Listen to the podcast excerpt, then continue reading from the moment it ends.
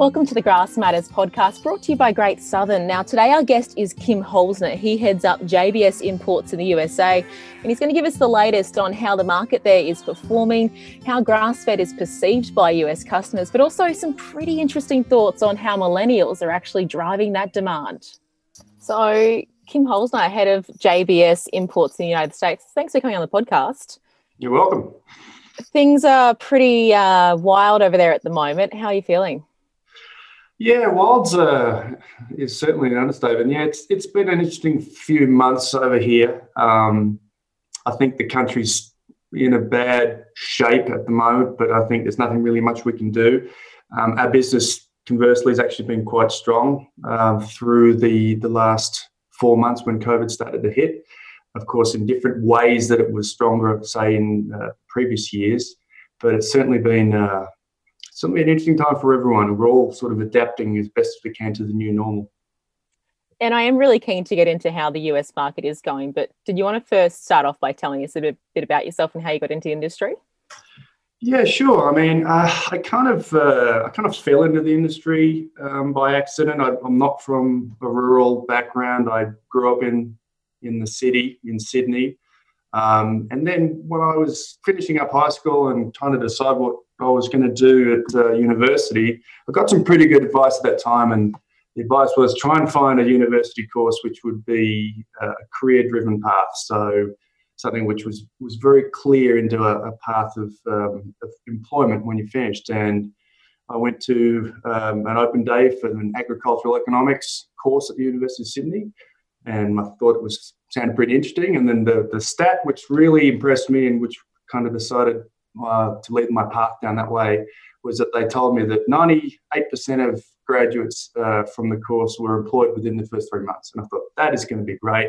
I really don't want to be working at the pub with a university degree. So I did the degree, and sure enough, after graduation, I got hired by, at that time, the Australian Meat and Livestock Corporation, which is now MLA.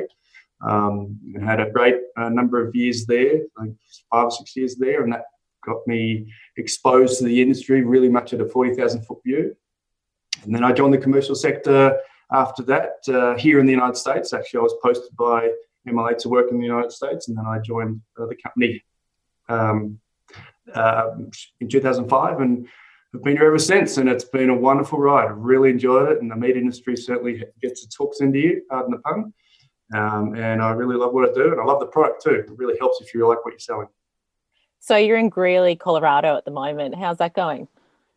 Good. Yeah, I mean, Colorado's a really nice place. It's got obviously the middle of summer at the moment. Greeley is our headquarters. Historically, through the company has been based, the US company has been based over here. It's also the center of a lot of the meat packing industry for the United States. Certainly our company is headquartered here, and we have a very large US beef packing plant here in Greeley, one of the largest in the country. So it's a nice place to live. We enjoy proximity, and also have a lot of information sharing with our brothers on the domestic beef, pork, chicken side of the business. So we share a lot of information, what the market's doing, customers and market trends and everything. So it works out well. Good-o. Now, Kim, US, fair to say it was probably the driving force, or definitely, I guess, in mind when the Great Southern program got launched. Take us back to sort of how it started. Well, I think there was a recognition back when, a number of years ago, that there was a segment of the market or a gap in the market that possibly there was an opportunity to fill. We were always providing a grass-fed type product, but it wasn't able to be certified that it was grass-fed, and in many cases it wasn't a natural product in terms of being hormone-free or antibiotic-free. So I think that in addition to that, you had a lot of products which were grass-fed, which probably didn't have an eating quality standard which measured up well enough for an American consumer. The American consumer is used to eating grain-fed beef for the majority of for, 95% of all cattle here in the United States are grain-fed, so they come off with a lot of marbling and a lot of different flavour profile. So in order to fill that gap with a natural or truly natural product with an eating quality which would be better than, say, a traditional grass-fed type animal, which doesn't have a grading, they, the Great Southern program was really developed with that in mind. In addition to that, taking it to the next level where instead of just being a standard vendor declaration program, it was a third-party audit, which really gives a lot of customers here in the United States a lot of assurance that it's not just a company program, it's actually an audited program, third-party audited, and a truly natural program which can be trusted from start to finish. With that though, because I know particularly here in Australia, there's lots of concerns about the way things are labelled, and there's this program, there's that program. When you then go into the US market with this new one, which you're saying, hey, this is a great farm assurance program, how was that received at first?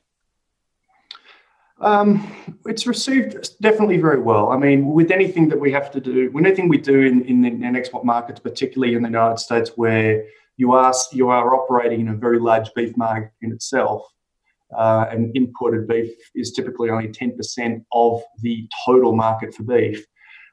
You do have to do a little bit of selling because a lot of customers are not really used to a lot of imported offerings. But then once you get across the concept of why we produce the beef under the Great Southern program to the level of the performance that we can produce it to in terms of the natural standards and also the eating quality standards, and how we have different production systems in Australia which allow us to do that. And then at the end of the day, the proof is in the pudding, as I say, and they taste the product and they see its eating quality is really underpinning the quality of the product. It becomes a much easier sell after that. So how has, I guess, Great Southern in the US evolved since it first started, and what do you have going there now? It's constantly evolving. We've been in the market now for a number of years. We started to have some very good traction with some large, I think you'd call them sort of quick casual type restaurants where they were offering natural selections. Quick casual. What do you mean by quick casual? Well, quick casual. But like a fancy way of saying fast food. Yeah, it's not fast food. So when you think fast food, you think something which you just go in and you get your product, and it's at the lowest quality of food, if you will. It's a different offering. Quick casual is an elevation above that. It's fast. You can typically dine in, and it may be just a better quality type of food. It could be salads. It's like your diner sort of place? Is that what you're talking? No, I'm talking like if you know, for example, there's these chains called, say, there's Panera Bread, for example. There is Chipotle. There's a bunch of different other sort of chain restaurants that are offering a better eating quality or different eating quality product, and it's also a different price point. We had some success with those, and then we've had success in developing some smaller retail programs and some other food service companies. So sort of across the spectrum of the offerings of both channels, whether it be food service in some steakhouse type operations where they're looking at a natural steak offering to be paired and partnered alongside, say, a prime or a high-end grain-fed US domestic offering. Or if you go into food service, retail, it's typically a program which is a case-ready, as we call retail-ready program, where we bring in the primals from Australia on the Great Southern product, and then we take it to a further processing facility here in the United States, and we cut steaks and chops, and we make mince, and we make a full sort of complement of products which go directly to the supermarket, and they don't have to butcher it. It just goes straight into the meat case, and it's sold direct to the consumer. And so why do you do it that way with the further processing? It's typically the decision of the retailer. The retailer, there's been a general move in the United States over a number of years to remove a lot of the butchering, which is done in the stores. It's a very skilled trade, and there's not a lot of people who are going into butchering, certainly at the retail level. And there's other reasons like labour costs and occupational health and safety. So when a program comes along, which is typically a natural program, is a lot smaller in its volume. It's an offering which a lot of retailers really need to have because it attracts a high dollar customer, a customer which is less price sensitive. So they always want to have that natural offering, but it would be only maybe 5, if not more, % of their meat case. So if they're going to allocate any labour, they would allocate it to commodity type items where they're cutting a lot of meat.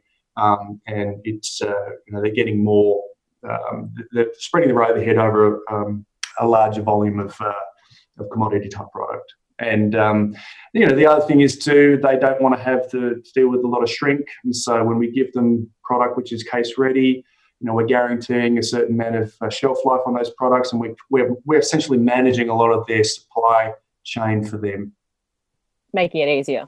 Yeah. So another good example would be Costco. We actually don't sell it directly to the warehouses, but we have a presence on their online, their online store, I guess you'd call it, Costco.com, and we've had a Great Southern product on their platform there for a number of years now. It's actually started to really grow in the last 6 to 12 months, and that's been a really good success story for us. That's another item where it goes into a facility, they cut steaks, and then people order by the box a number of steaks, 12 steaks, whatever the case would be, and that gets delivered directly to their door. Costco is obviously huge, but what's driving that growth?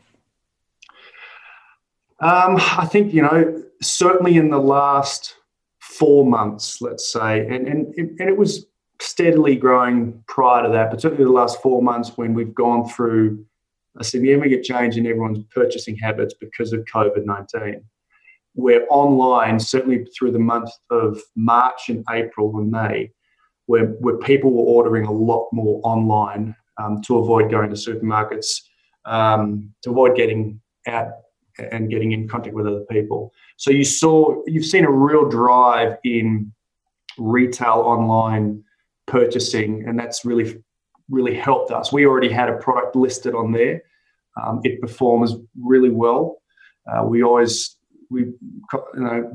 get positive feedback through our own sources from consumers on how the product's performing, and it's something which has just really found a really nice niche with a certain customer base out there who are looking for a convenient item which is already pre-cut. All you need to do is basically take it out of the packet, put it on the grill. And so most of the Great Southern products, though, it would go into food service over retail? It's probably split sort of 60-40 at the moment.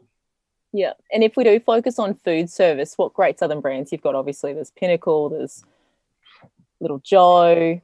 Yeah, Pinnacle, Little Joe, and obviously the Great Southern brand. We do... The majority of it would be sort of a Great Southern offering. We do have a few small select segments of Pinnacle as well. And Little Joe is just really the top end of the top end. So invariably, we probably don't get a lot of access to that because I think a lot of that product would stay in the domestic Australian market. So it's mostly just a Great Southern product. Yes, you save the best for yourself, exactly. If we talk about some of the places where it goes in terms of some of the sort of steakhouses where you might see some of this product, sort of take us through that. I'll give you one example is there's a steakhouse chain in the Chicago area or based out of the Chicago area called Gibson's. We've been supplying them with Great Southern and Pinnacle, obviously, as well, product for a number of years, and that'll go on their menu. And it'll be actually labelled that way as well. So that's a good example of a steakhouse chain which has been very accepting of our product and have really taken a keen interest into it. So Kim, on retail then, how does the shopping experience differ for American consumers? Well, Americans have a lot more variety. You've got typically national supermarket chains, which are pretty much across the country, which is where most people do their shopping. And then in addition to that, you've got what we call big box chains out here, which are warehouse type cash and carries. So consumers will do a combination of regular shopping at their supermarket chain and then go to their big box chain to load up on big items, you know, the items which they can buy in bulk and cheaply. You know, and then in addition to that, you've also got sort of regional type chains which hit a particular, you know, issue or a particular point for some consumers in different parts of the country. So with all of that, you just have a lot more variety and you have a lot more opportunities to reach different consumer segments, and therefore there's a lot more opportunities for programs like the Great Southern product into this market in general. Whereas here in Australia, you're really sort of competing for those two major supermarket chains and a couple of independents. Definitely. So certainly the two supermarket chains which really dominate that landscape. It does limit the ability for variety, I'd say. You don't have that over here. There's a lot more competition, and I think consumers benefit from that. I think a lot of people, certainly through this past 4 months, have been doing a lot of soul searching about, you know, what's the next thing, and maybe they're trying to be a little bit healthier, and they've got the COVID thing going on, they're working out at home and trying to be healthier, and certainly this plays perfectly into that, you know, that sphere. It's funny you say that, because I was actually really shocked to see that less than 60% of meals eaten at home were actually prepared at home in America. I mean, I don't know, that might not be surprising to you, but I would hope the numbers weren't as high here in Australia. It's a funny thing. I mean, I think as we get through this whole period, I don't know whether we'll look back on 2020 and see if there was a fundamental shift in how people have been consuming their meals. Certainly, you know, even though restaurants are somewhat open again, and it's different state by state, there's still a reluctance, I think, from a lot of the consumers to even go to a restaurant, even if it is open and if you're allowed 50% capacity, you know, for the reason that maybe they don't want to be potentially exposed. So we'll see what happens after this year, if it really changes people's consumption patterns on eating at home and dinners and things like that. Is that sort of allowing more opportunities, I guess, to try and push that retail sector then? Definitely. So the retail sector really exploded for everyone through the first what part of that COVID issue, you know, March and April and May. It was partly driven by panic buying, which certainly you guys saw in Australia as well. I think that was a worldwide phenomenon.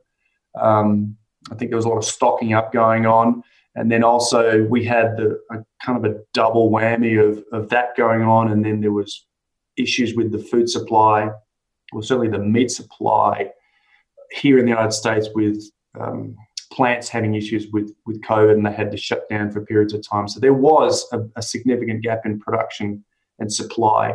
So I think retailers at that time were kind of looking for any different option that they could possibly get their hand on.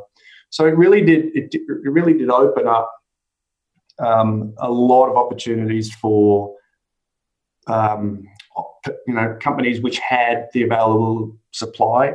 And certainly out of Australia with Great Southern, we've got certainly a vast supply, much greater supply of this particular product than ever could be generated here in the United States, because it's such a small comparable industry here in the United States, and it's quite expensive too, because their cost of production is extremely high here on a pound for pound sort of similar offering out of the US. So we certainly have an advantage where we have the supply. We've got you know, the ability to provide a different solution, whether it be a case ready or mince or anything for these customers. And we are competitive, price competitive, so we don't have to price ourselves out of becoming instead of becoming extremely niche, we can be more mainstream. Is that the goal with Great Southern? No, I don't think we want to be mainstream, but we don't want to be, we can't afford to be like veal. Veal is one of those items which are so expensive and it really prices itself out of the picture.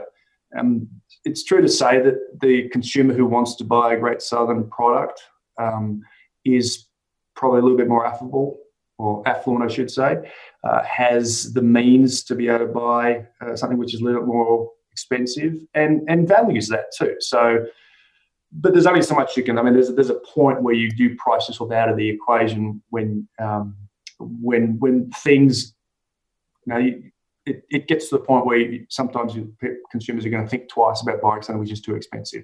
So it's finding that sweet spot between, you know, delivering value back to from Great Southern, delivering value back to the producers who are going through the effort of raising these cattle, and adhering to all the standards that are required of the program. And in order to do so, they need to be rewarded for that. And then driving value back to our customers here, so they can see the value of paying a little bit more for the product because of its attributes and the value that it brings to their business as well.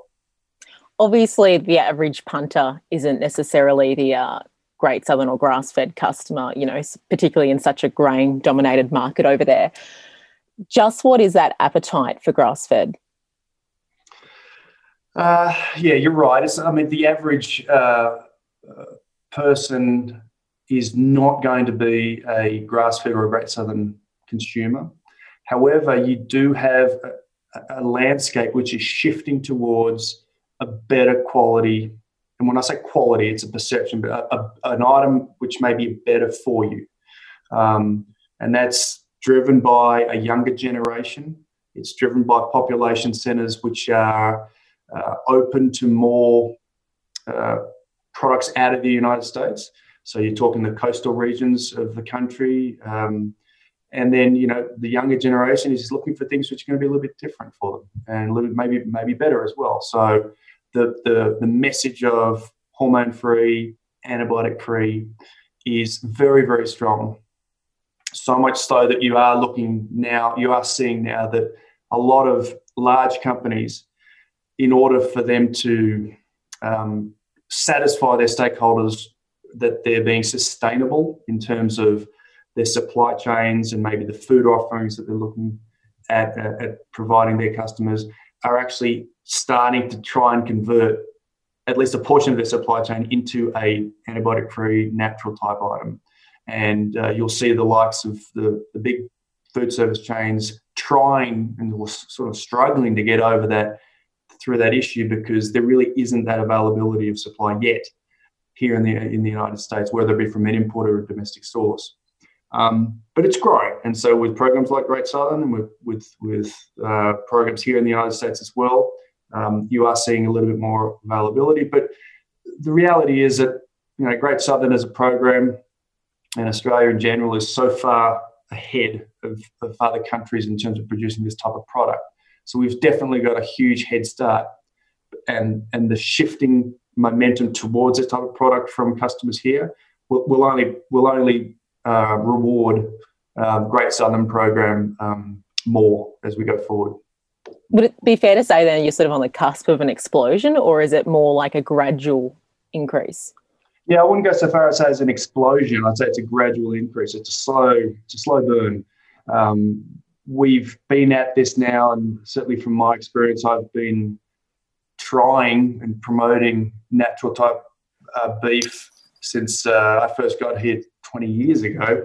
And, you know, it's like a flywheel. You know, it takes a lot of effort to get that flywheel going, and then all of a sudden you get the momentum, and it really starts to almost turn on its own. We're getting to that point where we're just getting a lot more traction on this, and as the segment really becomes more attractive to the consumer base here, it's going to be the first of those who are in this market and have the product which satisfies the needs, we'll take advantage of that.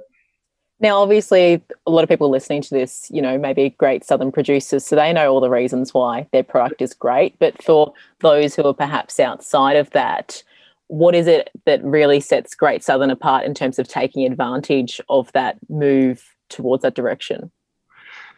Well, I think the big part of it is the eating quality. I think there's so many different offerings which it is what it is, but they don't have the eating quality to support, repeat purchasing and satisfaction from the customer base. You've got many examples of beef which is natural, or it has no antibiotics, or it has no hormones, but there isn't a breed component, or there's not an MSA component, or any grading component for that matter. And at the end of the day, people are willing to buy something which they perceive is better for them, but if it doesn't satisfy their eating satisfaction, or their they don't like what they eat, it's going to disappoint. So I think the biggest differentiating point of the Great Southern program is certainly the eating quality, which underpins everything else that you have. In addition to that, which I think is important too, is the third-party auditing, because that's one thing which stands aside from other natural programs, where we do have a very robust third-party audit, which means that our customers can be 100% assured that what they're getting and the labels and the claims that have been made on this product are genuine and they're watertight. Now, I think a lot of, in the terms of how we've been speaking, is being beef sort of related. I'm particularly interested in how lamb goes over there, because it's not really something that's commonly eaten. I mean, I remember when I first went travelling, was with some American travellers, and we all were in this Irish pub keen to have a lamb roast, and they absolutely turned their noses up at it because it's just not something they eat.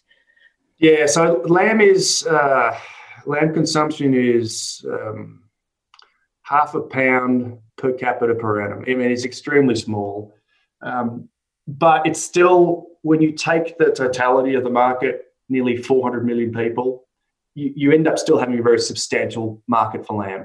Lamb is essentially split 60-40 between imported lamb and domestic American lamb, and that has been shifting towards imported at a steady clip over the past 3 decades.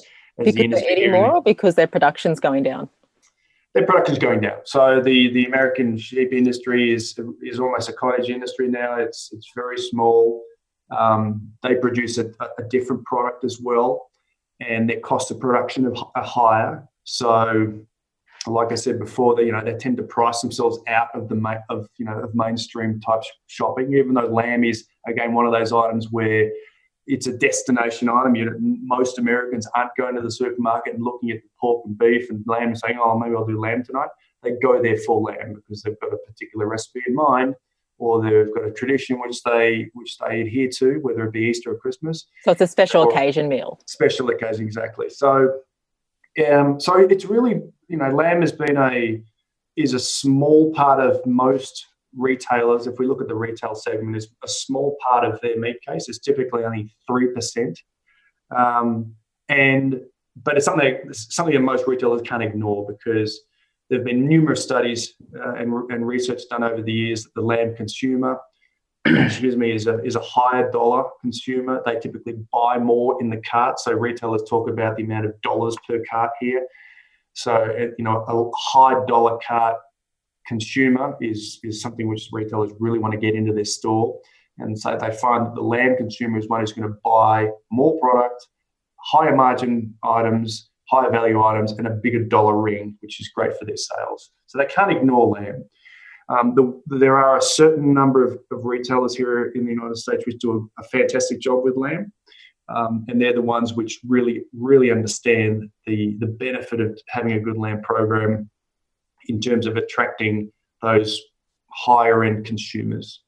But no, it's not a commonly eaten protein.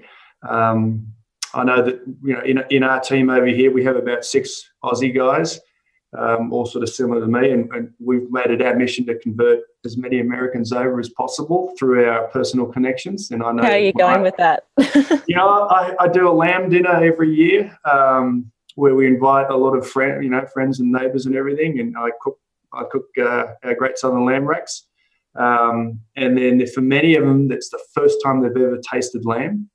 And I think I've got a pretty good strike rate. What sort of reactions do you get?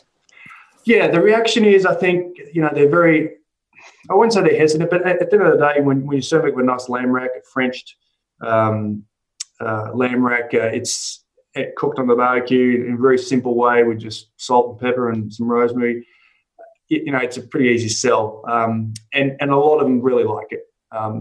So, as I said, they taste it, they like it. The biggest stumbling blocks is if you're not used to cooking lamb, you don't know how to. It can be a challenge, and it's something which a lot of consumers over here are reluctant to sort of dive in with both feet. And that's why I think the efforts of the industry over the years to expand the culinary education of consumers about how easy it can be to cook lamb, is vital, because I think a lot of Americans here think lamb is like a lamb leg roast and it takes 20 hours to cook and I don't know how to do it and what temperature do I cook it at.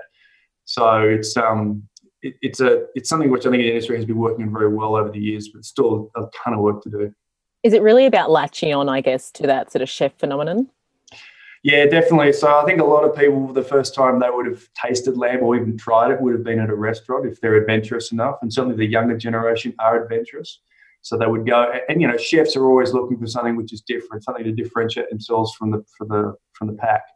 And getting into those different cuts and getting those different proteins is what those higher end, more adventurous chefs are looking for. So that's why you see the explosion of pork belly and things like that over the years has been really, and lamb's been part of that. So you see a lot more lamb has been on the menu of late, because chefs are trying to be creative, trying to have something different. And so consumers will often try lamb for the first time in a culinary environment, and that's great. But then transferring that over to the retail or cooking at home is often a challenge, because they may not know what kind of cut they ate at the restaurant. And then, how to cook it at home is a completely different kettle of fish. So they might like the taste of lamb, but getting them to be able to put it on a grill or go to the supermarket and buy the loin chops and get it out there, there's a bit of a disconnect there. Given that the US imports so much lamb and their production is going down, that surely can only be a good thing for Australian producers. Definitely. So the challenge really is to, yes, we're facing a market where domestic lamb is declining, and that void, that gap is being filled by imports, of which Australia's one. So there's obviously New Zealand is another significant part of the market as well.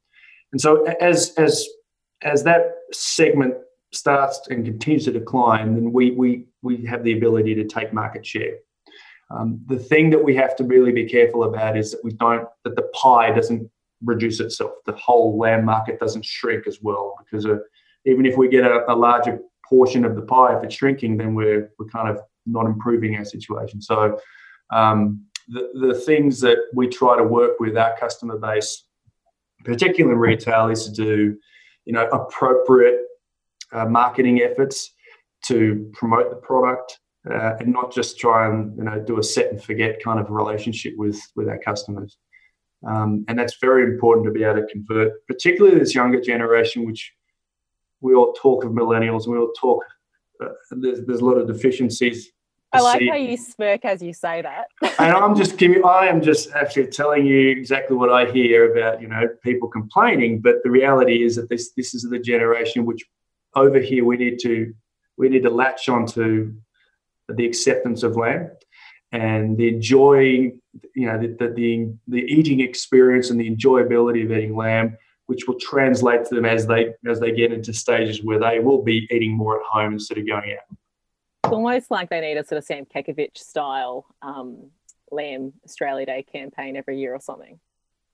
Yeah, I'm not sure we have certainly have the money to be able to do something like that, but I think the industry's done a good job. The MLA's involved in a lot of marketing over here, and we do our fair share as well. But we certainly try to give as much marketing support to our customers to be able to promote the product, and not just hope that it gets put in the meat case or goes to the food service distributor and they can sell it, because it's not as easy as that. So Kim, if we look at the market going forward for Great Southern lamb and beef, what is it like? I'm sure in the short term the way things have gone, there's a fairly big backlog of cattle, particularly in the US, to get through at the moment with those plant closures and that plant burning down earlier this year. Is that going to place a bit of competition on these premier markets? It's hard to say, but I personally, I don't think so, because I think we're operating in a, if we look at Great Southern beef, for example, we're operating in an environment where there isn't a comparable supply of typical product, of like-for-like product here domestically. What we have now is certainly an oversupply of cattle because of the backing up of cattle when the plants started to go down with COVID here 6 to 8 weeks ago. And those cattle have backed up, and those cattle have become fairly cheap. And so you've seen a lot of commodity. When I say commodity type meat, it's USDA choice and select type product, which needs to be sold, and that's why prices have come down. But that's really not the area that we compete in typically. Now, we have to be mindful that there is when the price differential between a USDA choice steak and, say, a Great Southern steak gets too wide, then consumers start to change their minds. But typically, the consumer for a Great Southern beef or the consumer for a Great Southern lamb, or any lamb item for that matter, is typically going for that product and are less concerned about its price point. I'm not saying it's the price is not negotiable or anything. There is a negotiating part of it, but it's less important. So I don't think that this situation here in the United States here in the short term will have a huge impact on our businesses as we continue to grow it over the course of this year. So basically, very strong. It's hard. I'll prefix all of this with a big asterisk and say it's really hard to know what's happening, what's going to happen tomorrow, let alone down 2 months' time. So we're just in a very fluid situation where it makes forecasting and sort of looking into the future very difficult to do, and that's been sort of probably the biggest challenge of our of the last few months and weeks and days is really understanding, which way we should be operating and how we should be planning for the immediate future. On that, is the abattoir reduction in production here in Victoria, will that have much impact on what's getting out and overseas? Yes, it will. I mean, we're certainly seeing some issues with lamb production in the last few weeks, and that's certainly going to have a measurable impact on some of our programs up here. Luckily, we've had a fairly understanding customer base. They're working with us to if we are entering some shortfalls in production because of some issues with the plants in Victoria, that they're being understanding about it and working with us. But definitely it's a challenge. It's a very difficult challenge and I'm not in the processing side of our business, obviously. So, and I don't pretend to know much about it really, but I know that our guys are really working very hard to try and navigate through this system. And it's been an extremely challenging environment for everyone. But we're in the food business, and we have we're an essential item, really, or essential service for customers around the world, and also certainly we need to be able to process those animals for our Great Southern producers as well. So we have an obligation to them to continue operating as best we can, but it is a challenge, particularly if it does end up getting extended as well, I guess. Yes. In terms of stage 4 here. Yeah. Kim, I know we've already touched on this somewhat, but longer term, where do you see things going? So I think that the momentum of the natural segment, whether it be and something which Great Southern fits perfectly into, is irreversible at this point. You've got a growing consumer awareness about different dietary habits of which have changed in the last decade, and a sort of a shift towards more protein in the diet, lean protein in addition as well. So I think that the next generation of consumers coming through are going to be more acceptable to having red meat as part of their diet. That's really where I think Great Southern beef and lamb really fits perfectly into that. In addition, the movement towards sustainability, with a lot of customers and big corporations in both the food service and retail sector are looking to promote that they are they have sustainable supply chains, and certainly an offering like Great Southern really fits into that mold perfectly. And so the future is very bright for Great Southern beef and lamb here in the United States.